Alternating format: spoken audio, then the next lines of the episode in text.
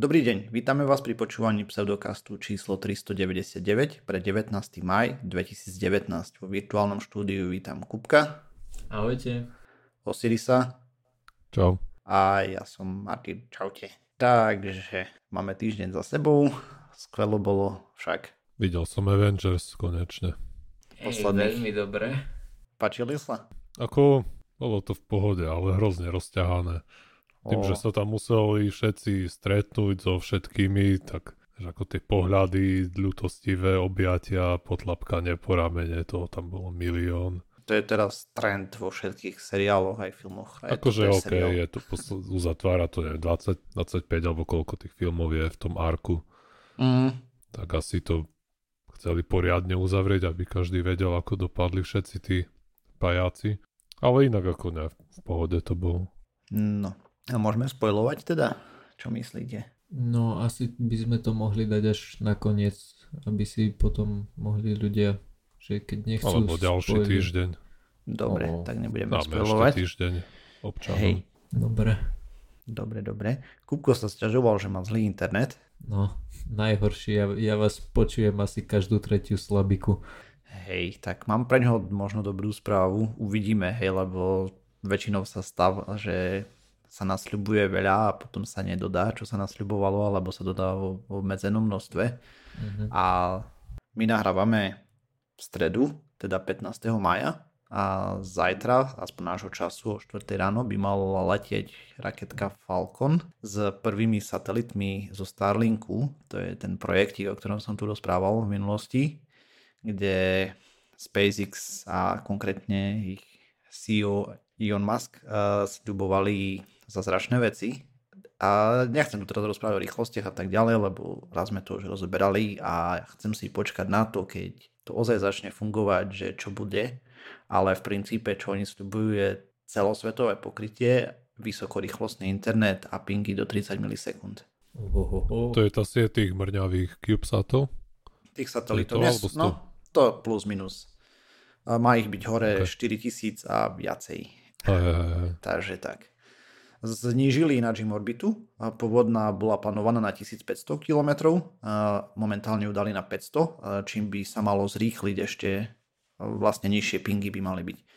Dokonca, keď nás na to pozerali nejakí ľudia, čo sa tomu trošku rozumejú, tak podali, že tie čísla môžu byť celkom reálne, lebo keď ide proste to rovno do vzduchu, ten signál a naspäť dole, do tej vzdialenosti, tak tá rýchlosť svetla je taká, že, že proste rýchla a totiž to v optickom kabli údajne svetlo spomaľuje až takmer na polovicu rýchlosti, kdežto cez vzduch ide plus minus takmer ako vo váku, no nie úplne hej, ale... No ale máš iné problémy, nie? Že tam môže proste nejaké nečistoty dostať, pára, vodná, oblaky, dážď, mm, lietadlo. Hm plus minus. Proste radiovlnami sa to bude šíriť, hej, nie, nie svetlo. Aha. A odhadujú, že tie pingy by mohli byť reálne. Uvidíme, keď to vyletí hore a začne to fungovať, hej. Teraz prvých 60, či koľko satelitov tam letí ako prvých testovacích. Takže zďaleka k plnému pokrytiu je to strašne ďaleko, ale aj tak. A aj vie, že na akom princípe by to malo fungovať? Už si nepamätám, rozprávali sme o tom v minulosti. To som len tak, na, teraz mi to napadlo, keď sa stiažoval, že zlý internet. A Jasne. tam oni sľubovali, veľa vecí sľubovali a uvidíme. Budem o tom normálne rozprávať, keď to ozaj začne fungovať. Na to sa celkom teším, lebo aj cena by mala byť taká, že za nejakých 10 alebo 15 dolárov na mesiac chceli a máš na celej planéte pokrytie. To by bolo úplná pecka. To hej. Lebo ja si pamätám, že keď ste sa o tom vtedy rozprávali, že ste vtedy ostali na probléme, že akú antenu by si potreboval na to, aby si sa dostal k tomu satelitu? Hej, a neviem ani teraz. Podľa Aha. všetkého sa tam spomínali nejaké stanice na Zemi, uvidí sa. Mhm. Hovorím, až to bude celé postavené, potom tomu začnem veriť.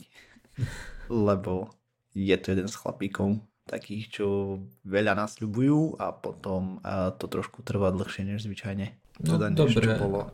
ale e, plameňomet už má každý doma, kto ho chcel. No hej, plameňomet to nazývať je príliš glorifikované podľa mňa. tak um, autogen možno, toto s čím sa prasiatko opaľuje skôr. Aha. Dobre, ale máme zo pár negatívnych správ a nejaké pozitívne. Takže začnem najprv s tou najnegatívnejšou. Za Dostali sme slabé hodnotenie? Nie. No. A... Že horšie nebude. Aj. Prekonali sme ako ľudstvo planéta Zem 415 častíc na milión CO2 v atmosfére. Je to mm. nový rekord, je to totálny rekord. Naposledy vlastne v histórii ľudstva moderného, normálne homo sapiens, nežil človek proste v takejto atmosfére. Posledne, keď boli takto vysoko hranice CO2, tak minimálne za 800 tisíc rokov do minulosti sme ich nemali. A čo je na tom najsmutnejšie celom je, že v roku 1982 pre jednu naftárskú spoločnosť alebo tak ExxonMobil, oni si platili nejakých vedcov, aby im povedali, že vlastne čo robia tejto planéte so svojím priemyslom. A oni im tam vyprodukovali taký grafik, kde predpokladali a nakresli takú škaredú krivku, ako bude stúpať teplota, ako bude stúpať obsah CO2 v atmosfére pri tom, ako budú ľudia spaľovať vlastne fosílne paliva. A trafili sa takmer úplne presne, keďže do roku 2020 predpokladali približne 420. My sme na 415, eh, je 2019, cca 3, o 3 častice eh, zvyšujeme za rok, hej, 3 ppm, takže takmer 100% presne sa trafili, plus minus ročík hore dole. Budeme mať, ak všetko pôjde podľa plánu, čo zatiaľ čo tak vyzerá, bude v 420 vlastne na začiatku nie, niekde 420 bude tých 418 a na konci 421. Myslíš rok 2020? Mhm. Aspoň pokiaľ sa niečo drasticky nezmení na planéte, čomu neverím, proste nehrozí, hej, to by sme museli kompletne zmeniť priemysel aj všetko. Možno otvoria ako po iných uholných elektrárni a dostaneme sa na 423 napríklad. No dobre, ok, tak v tomto smere, hej. ok, dobre. Vidím, že si rovnaký optimista ako ja.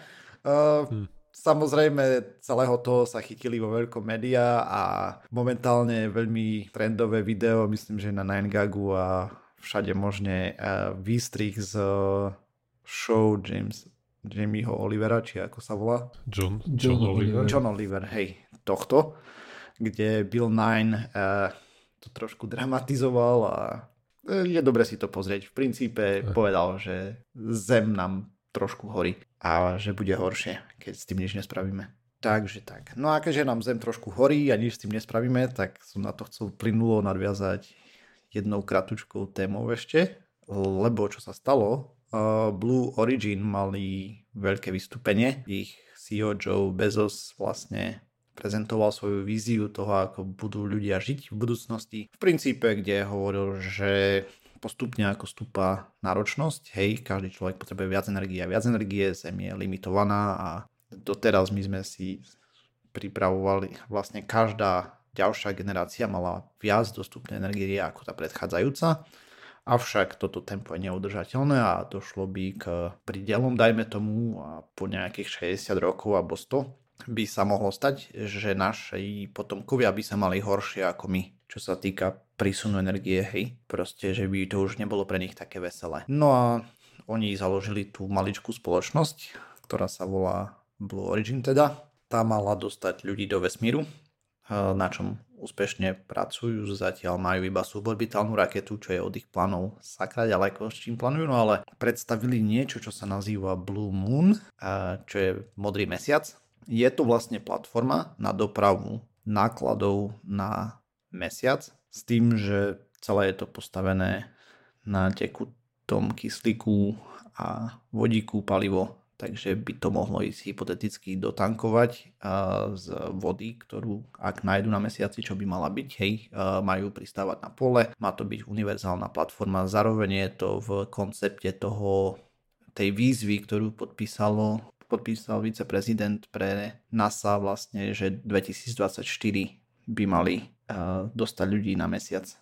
No, chcú im aj navýšiť, myslím, že rozpočet do 1,6 miliardy dolarov. No a, očividne Blue Origin už pracovali nejakú dobu na návrhu toho. Tu treba povedať, že to, čo predstavili, bola zatiaľ iba maketa. Funkčné testy nemali, aspoň tak tvrdili ľudia, čo do toho vidia trošku viac ako ja. taktiež motor, ktorý preto navrhli, by mal mať prvé funkčné testy v lete. Myslím, že sa tam skloňoval termín júni-júl, uh, uvidí sa presne. Zároveň tam ten Pajko, najbohatší človek na stredačku s Billom Gatesom na planete, mm, prezentoval jeho víziu, kde si zobral inšpiráciu od jedného autora z minulosti, meno som si zabudol poznačiť, ale v princípe. A vysmial a SpaceX s ich plánmi na pristávaní na Marse a povedal, že budeme žiť v staniciach v okolí Zeme, lebo není taký svetelný lag a spomínal tam Fortnite, tu by mu trebalo spomenúť, že aj tak by boli vysoké pingy, takže, takže tak, takže asi ten Fortnite by im nevyšiel, ale v princípe vízia bola prezentovaná v tom duchu, že ľudia budú žiť na staniciach v okolí Zeme, dajme tomu, buď na orbite Zeme alebo v blízkosti na nejakej podobnej orbitálnej dráhe a na Zemi zostane len ľahký priemysel, hej, a bude tu rekreačný park a, a možno nejaké ubytovanie jednoduché a tak. Aj keď tu bude o 10 stupňov viac ako teraz. no keď odsťahuje všetkých ľudí preč a budeš mať neobmedzený vesmír k dispozícii, tak by to mohlo ísť. Ale samozrejme to sú vízie, ktoré... No daj, dajme tomu, že to dajú oni do 2024, to chcem vidieť, lebo zatiaľ ako pristávať na mesiac je o kapanek hodne náročnejšie ako voziť ľudí na suborbitálnu dráhu v Zeme, ale on to celé prezentoval, hej, že ten New Shepard čo majú raketku, tak to je vlastne prvý krok. On bude potom, ten motor, ktorý je na ňom použitý, bude fungovať ako druhý stupeň, preto to robili e, rovno na tekutý vodík a podobne celú tú raketu a nakoľko už s tým sa rátalo hej dopredu. Že proste vyzerá to, že tú víziu mali už predtým a toto je vlastne prvé testy, čo robili a tak. Ale stále kopec roboty ich čaká a uvidí sa, či z toho da čo bude. Držím palce samozrejme, lebo ja chcem, aby ľudia žili v celom vesmíre. Je to bezpečnejšie ako pre nás, pre inteligentný druh, plus zdroje sú tam fakt neobmedzené. Keď budeme vedieť ťažiť na iných planetách alebo podobne, tak to bude výrazne menej náročné na životné prostredie na Zemi, tak toto poviem. No a čo bolo celkom vtipné, potom na to samozrejme reagoval Elon Musk, hej, že prekrstil ten Blue Moon na Blue Balls, ako modré gule. Čo je... On, on to funguje v takomto štýle, že keď niekto niečo povie, že spraví, tak hej, a že ich predbehne, tak on je v tom duchu, že spravte to, hej, že on chce. Tú súťaž plus minus a aj to podporuje a v tomto vzduchu vlastne napísal niečo, že, že Jeff prestaň akože toto škaliť a dal tam tie modré gule, čo je v angličtine je to výraz používaný pre hm, keď no, je chlap pred erekciou plus minus. Proste keď zadržiava. Takže, takže v tomto duchu sa viedla diskusia a potom tam mal nejaké náražky na termíny a podobne, čo je od neho, by som povedal, na najvyš pokrytecké. To teda. Lebo oni sami nedodržiavajú, hej. Uh, obe spoločnosti si dávajú šialene vysoké ciele, sú šialene náročné a tým pádom tie datumy sa budú posúvať určite takmer 100%, hej. To, to je proste, to, taký je priemysel. Takže, takže tak, čo sa dialo v skratke okolo vesmíru zase raz a okolo našej maličkej planety. No pekne, čiže 5 až 10 rokov a budem chodiť už iba do Maďarska ku moru. Popravde nie som si istý, že až tak to bude. Myslím, že trošku dlhšie treba, aby bolo more až pri Maďarsku. Ale pár podzemných miest, a teda pár miest uh, na pobreží bude mať sakra problémy. Kto chce ísť pozrieť Amsterdam, treba ísť teraz.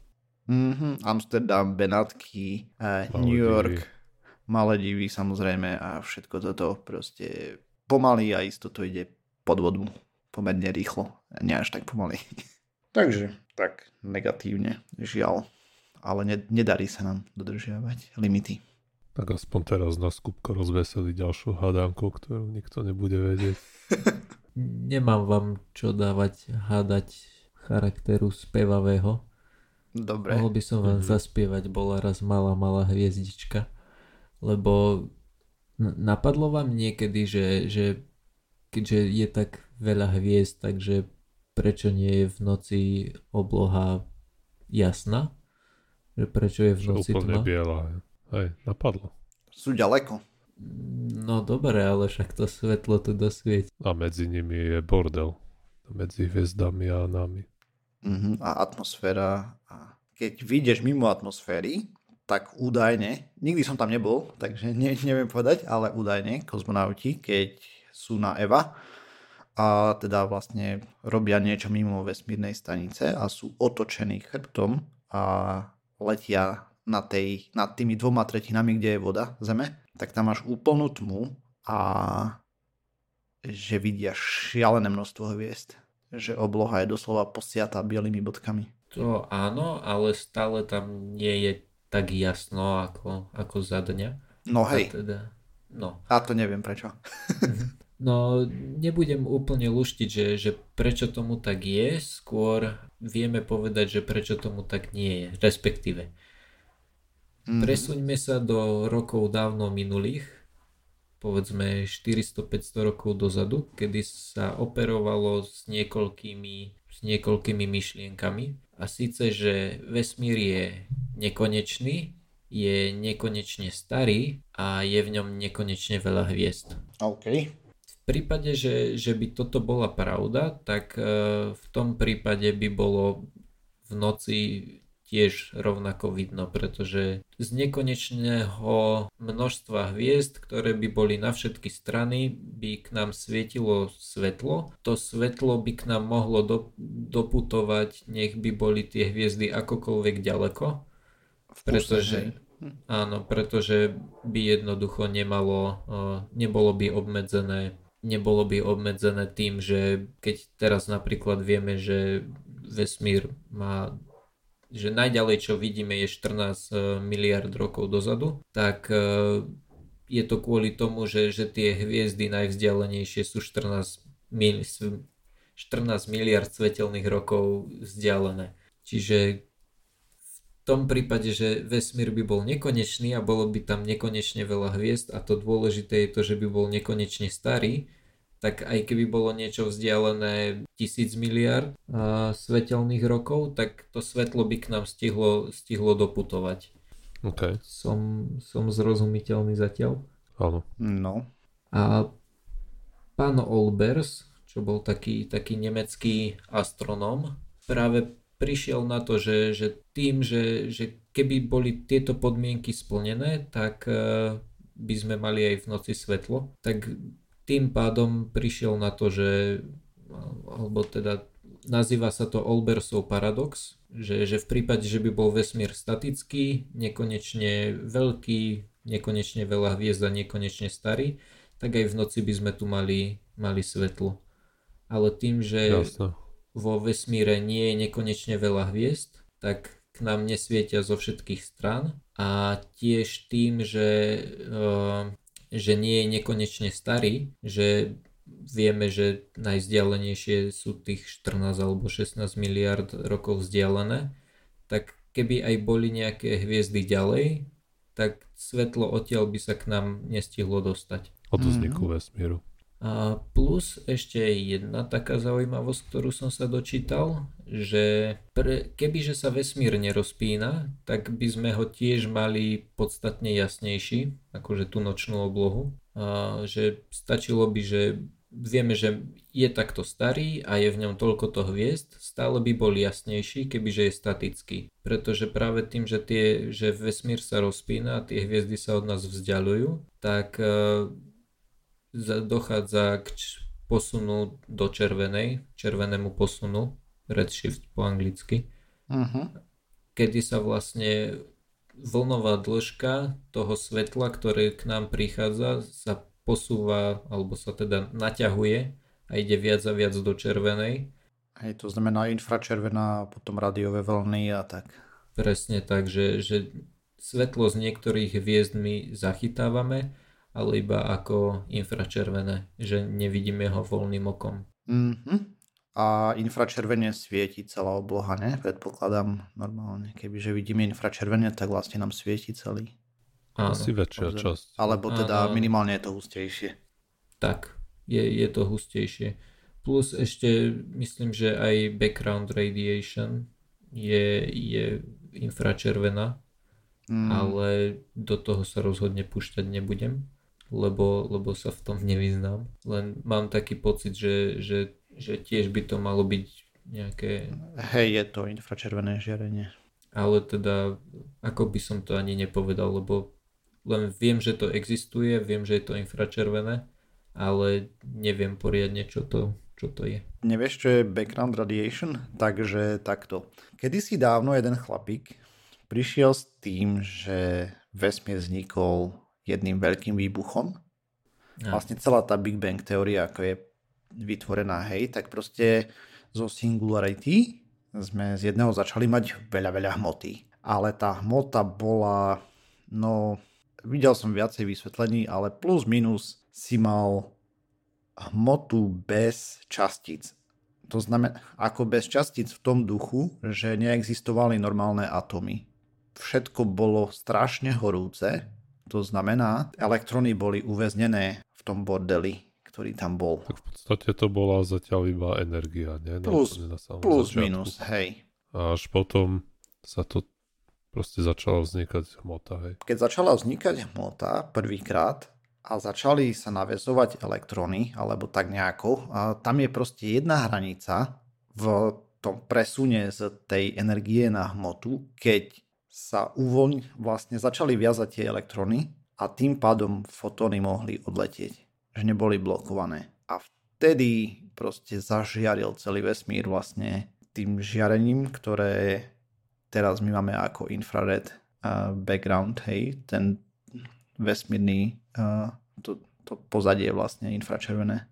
Takže tak v skratke.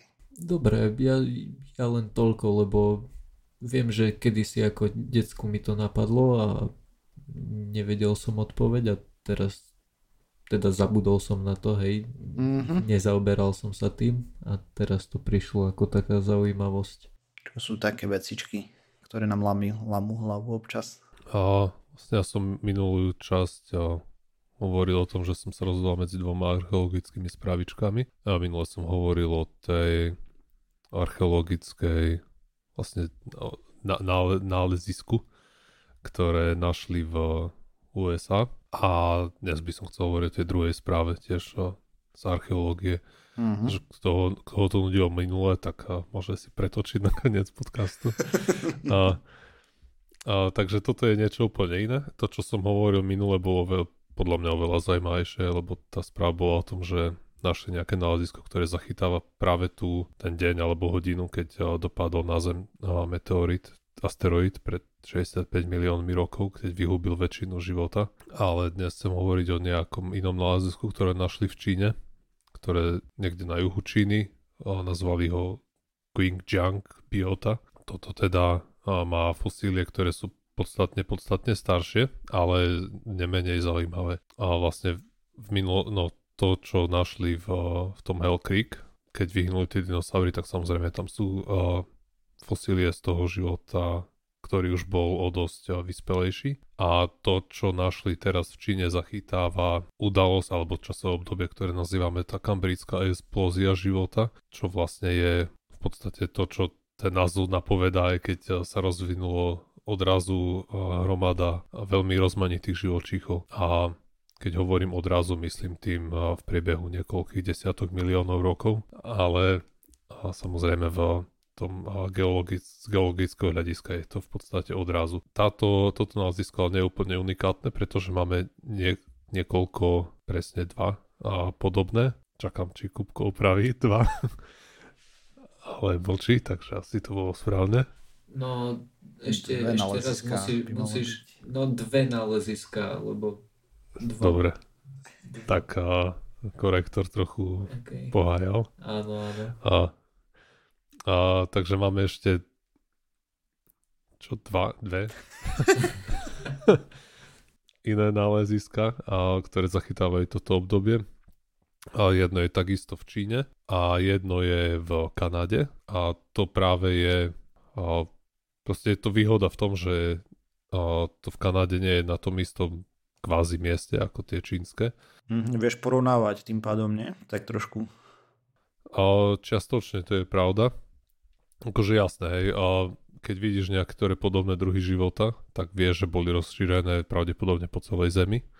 Ale to, že niekde nejaké vidíš a inde na inom nálezisku ich nevidíš, to nemusí nič znamenať, pretože práve tie, tie čínske nie sú od teba nie sú od seba príliš vzdialené, ale napriek tomu a, našli tam úplne iné druhy. A toto, čo našli teraz, teda to Qingjiang, a, je, že, a, zachy, že, že tam vlastne vznikli nejaké výborné podmienky na to, aby zachovali život, ktorý v tom čase bol alebo vznikal práve. Uh-huh. A, čo, je, čo je prevažne život, ktorý sa dá skrátke rozmixovať, hej, že nemá tu kosti veľmi, a pretože vlastne tá kambrická explózia nastala po, a po tom, čo sa zmenilo nejak zloženie oceánov a živočichy mohli potom lepšie absorbovať nejaké látky z tých oceánov a vtedy sa začali rozvíjať rôzne tie meké veci, ale aj zároveň nejaké organizmy, ktoré si mohli vybudovať nejaké vapenaté škrupinky.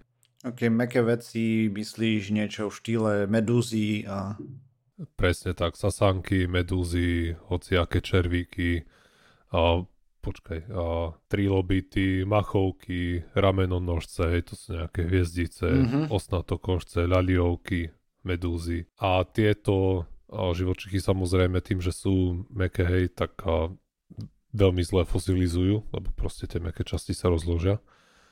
A práve tým je tento King Junk nalezis, práve tým je tie, toto Qingjang nálezisko špecifické a to práve tým, teda, že sa tam zachovali a fosílie veľké hromady týchto práve mekých živočíchov vďaka nejakým výnimočným podmienkam, ktoré tam nastali. Sú veľmi pekne viditeľné a proste podobne ako tá to nálezisko, o ktorom som hovoril minule, aj toto pravdepodobne zamestná archeológov na niekoľko desiatok rokov, alebo je tam hromada, hromada tých nálezov a odatujú ich približne na obdobie nejakých 518 miliónov rokov dozadu. A kdežto tie ostatné, a teda to druhé čínske, a nie, nie, to, to kanadské je práve o 10 miliónov rokov mladšie.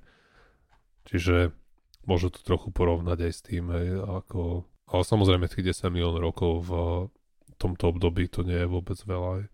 Ale už podľa analýzy tých niekoľkých vzoriek, ktoré stihli odobrať z toho Quinjang naleziska, tak už tam, už tam identifikoval nejakých uh, 100 rôznych druhov živočíchov a z toho 50 uh, boli dovtedy neznáme, hej. čiže nenašli ich ani v tej Kanade, ani v tom druhom uh, čínskom nálezisku. Um, a ako vyzerá, to sú teda skameneliny, hej? No také otisky, no, lebo to je a... nejaké uh, bridlicové nálezisko, uh-huh. čiže sú tam nejaké vrstvy, hej.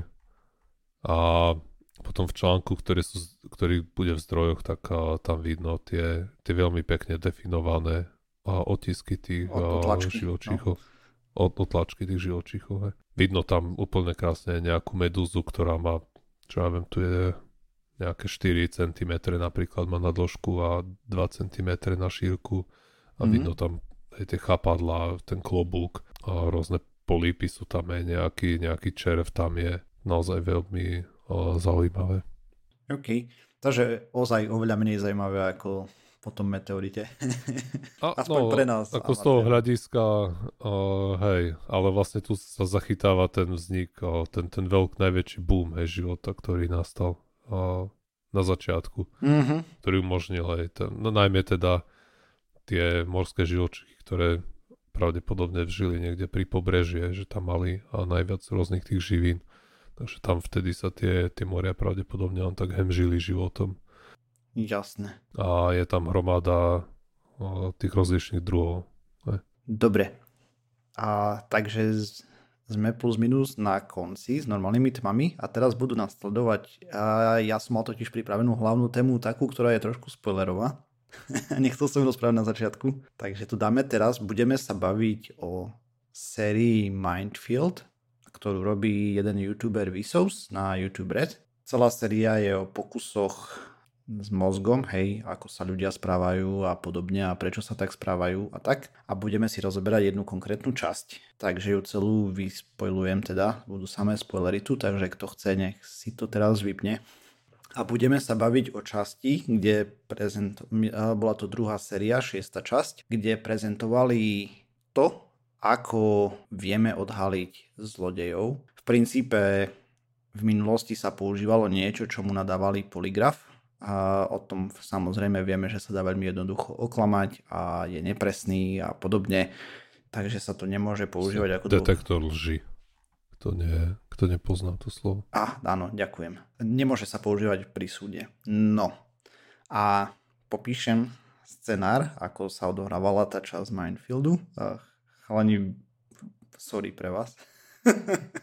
Keď si to budete chcieť pozrieť. Ne, neplánoval som to pozerať. Ani som nevedel, že to existuje donedávna. Vrelo odporúčam. Alebo Fakt do, dobre je to spracované. Pre všetkých. Aj prvá séria je super, aj druhá. Sú tam nejaké očividné veci, hej, o ktorých vieme. Napríklad tam riešili, čo ja viem, čo také zaujímavé tam bolo, si teraz nespomeniem. Neurčite. Riešili tam ako sa rozhodujú, budú rozhodovať robotické auta, hej, a morálku vlastne a nastražili typické, hej, prepneš kolenicu, že by si zrazil jedného človeka alebo troch a podobné veci a robili nejaké modelové situácie na ľudí a tak. Proste také maličké štúdie robia s veľmi malými vzorkami reprezentatívnymi. No a čo robili v tejto časti? Uh, existujú vedci, ktorí tvrdia, že majú niečo, čo sa volá elektro-NC hologram a nejaký algoritmus, ktorým sa nadáva P300, ktorý dokáže detekovať, či ste klamali, alebo teda zistiť, že či poznáte napríklad nejaký objekt, a dajme tomu vražednú zbraň alebo podobne. A setup bol, teda nastavenie bolo nasledovné. V miestnosti, na ktorú veci nevideli samozrejme, boli nejaké škatule a všetky boli zaslepené vlastne, nikto nevedel, aké veci sú v škatuliach. Takže tí účastníci experimentu, čo boli, si vyžrebovali medzi sebou vlastne, že kto bude akože zlodej. Takže tí, ktorí nemali akože nič kradnúť, tak len vošli do miestnosti, zbadali zavreté krabice a odišli, hej. Kdežto ten, ktorý prišiel do miestnosti, otvoril jednu z krabic, vybral z nej vec, konkrétne to bol klobúk, taký koubojský, a zabalil si ju do batoha. No a teraz išli k tým vedcom, ktorí na základe nejakých elektród a podobne snímali, hm, pušťali im na obrazovku hej, obrázky nejakých vecí a podľa toho, ako reagovali, tak vedeli určiť, že kto ukradol. A dokonca no, vedeli určiť aj presne, že ktorú vec, hej. Lebo oni nevedeli, že ktorá zmizla, len mali zoznam vecí a podobne. No a...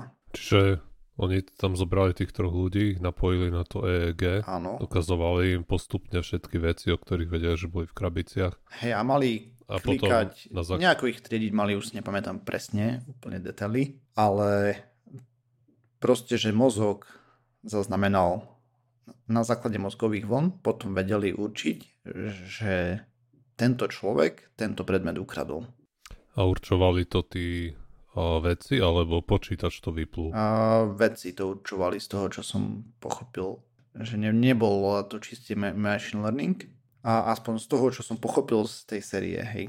Samozrejme tá vzorka tam bola úplne malá, prezentovali to, aké je to super a podobne. Tak som si začal... A čím sa to líši od ostatných poligrafov? Lebo všetky ostatné poligrafy proste merajú nejaké telesné funkcie a potom tam je nejaký chytrák, ktorý je expert v tom, že sa proste to určí metodou kuknem a znám, hej. Že sa pozrie na tie rôzne krivky a povie, a no tu, tu to vyskočilo, tu to kleslo, takže tento človek vtedy klame. A podľa toho, to, čo ty hovoríš, že sa tam dívajú na EEG a potom tam nejaký výskumník sa kúkol a znal. Proste, že stále je to podľa mňa, podľa toho, čo si povedal, ja tomu rozumiem tak, že to má ten istý problém ako všetky ostatné poligrafy, že je to závislé od toho, ako to subjektívne vníma ten vyhodnocovateľ.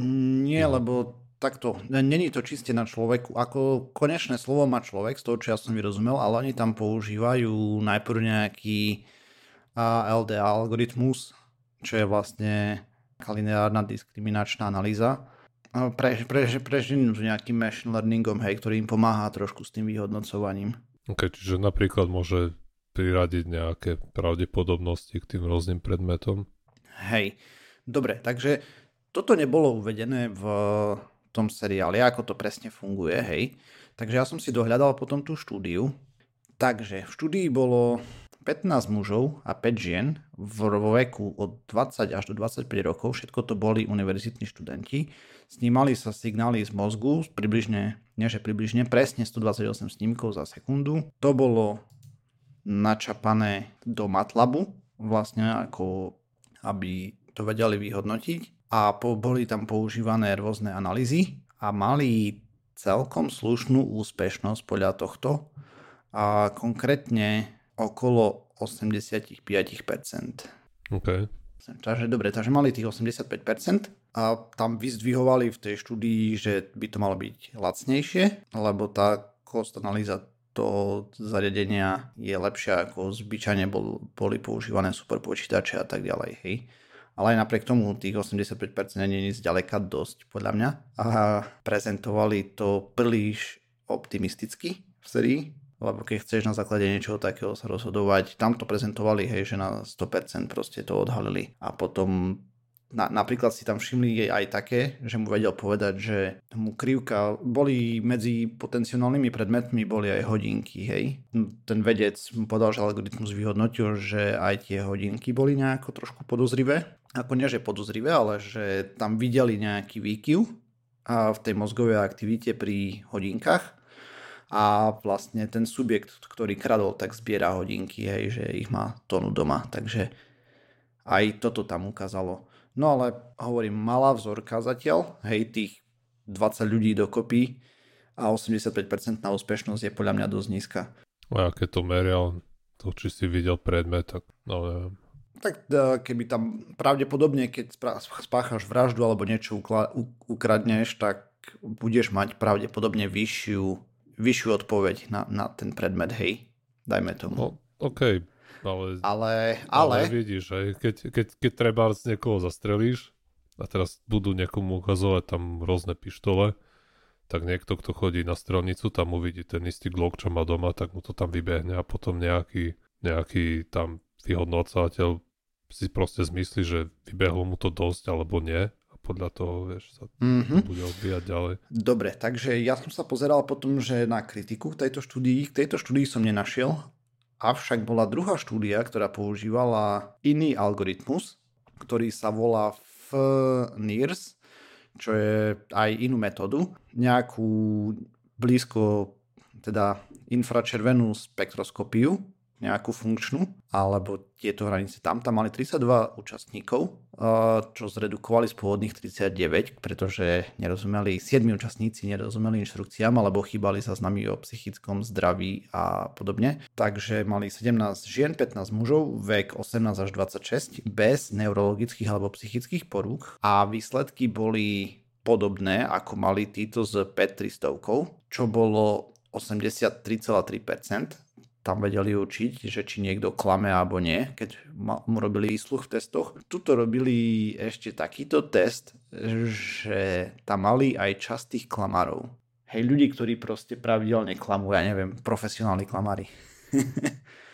a u nich vlastne tá, to percento určenia kleslo na 69%. Hej, čo je vlastne už totálne nepoužiteľné, to je trošku vyššie, ako by si typoval proste tie signály, keď pravidelne klamal niekto, pre tie algoritmy neboli dostatočné lebo sa to tam skresľovalo. Ako mne sa celá tá séria Mindfield pomerne páči, je to pomerne dobre spracované, dá to na zamyslenie, lenže tak, jak on to tam prezentuje, je to trošku glorifikované alebo prehajpované, hej, že aké je niečo úspešné alebo podobne. Mali tam ďalšiu sériu ešte o placebe, hej, o tej nechcem rozprávať teraz, ale povedzme si, že nie všetky veci mi tam úplne sedia. Alebo teda mám s niektorými problém. A toto bola prvá, tá taká časť, ktorou som ja osobne mal trošku problém, ako to tam prezentovali. A potom niekedy v budúcnosti sa vrátim ešte k tomu placebu.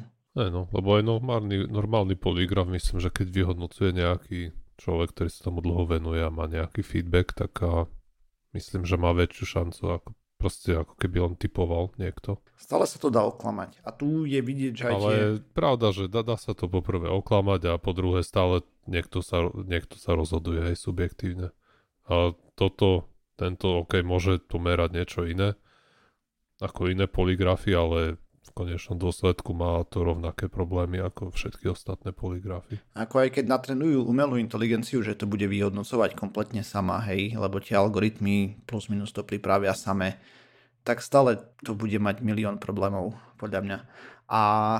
Hej, ale odstrániš, odstrániš jeden faktor veľký človeka. problém. Hej, presne tak. To je, to je jeden z tých najväčších No, problémov. ale stále je to ďaleko od použiteľnosti, nejako tam to prezentovali, že je hotová vec. Že, treba odstrániť poprvé človeka a po druhé sa musíš dostať na nejakých vysokých, nejaké percento blízko 100. No a hlavne to musíš, hej, toto som chcel, že hlavne to musíš natestovať na ľuďoch, ktorí pravidelne klamú alebo pravidelne vraždia. Možno to bude úplne ináč vyzerať a totálne to pomýli aj ten vyhodnocovací algoritmus, ako tu sa ukázalo, hej, lebo dropnúť o 20% plus minus vo vyhodnocovaní, alebo teda 15 je sakra veľa. Hej, ani, ani tých 83 alebo 85%, ktoré tam dosahovali, nie je podľa mňa dostatočné, aby to bolo použiteľné. Aj keď, no, pri tom, jak sa niektoré veci dejú na súdoch, tak čo ja viem. Ono, podľa mňa vždy to bude čisto už len tým, že, že chcú ukázať, aha, je to nová technológia, pozrite sa, aké je to úžasné, tak keď de facto robíš reklamu, tak nebudeš poukazovať na to, že no, malo to 70% úspešnosť pri ľudí, ktorí klamú. Mm. Pri ľuďoch, ktorí klamú. Možno by ten diel vypálil inak, keby sa pomýlil ten stroj v tom experimente, čo tam robili. Mm-hmm. Hej, že keby nemal troch z troch, ale iba dvoch z troch, tak by to aspoň, aspoň v tej epizóde by to vyzeralo trochu inak. Možno.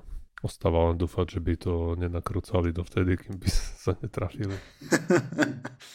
Hej, no to tiež nevieme, ako to bolo produkčne spravené. Dobre, takže sme sa dopracovali na záver pseudokastu číslo 399 a 400 pomerne okrúhla časť nám by mala výsť 26. maja 2019. Nájsť nás môžete na Facebooku, YouTube, iTunes, Spotify, všetkých možných a nemožných podcastových agregátoch a hlavne na www.pseudokast.sk na lepšej stránke na internete. Takže čaute. Čau. Ahojte.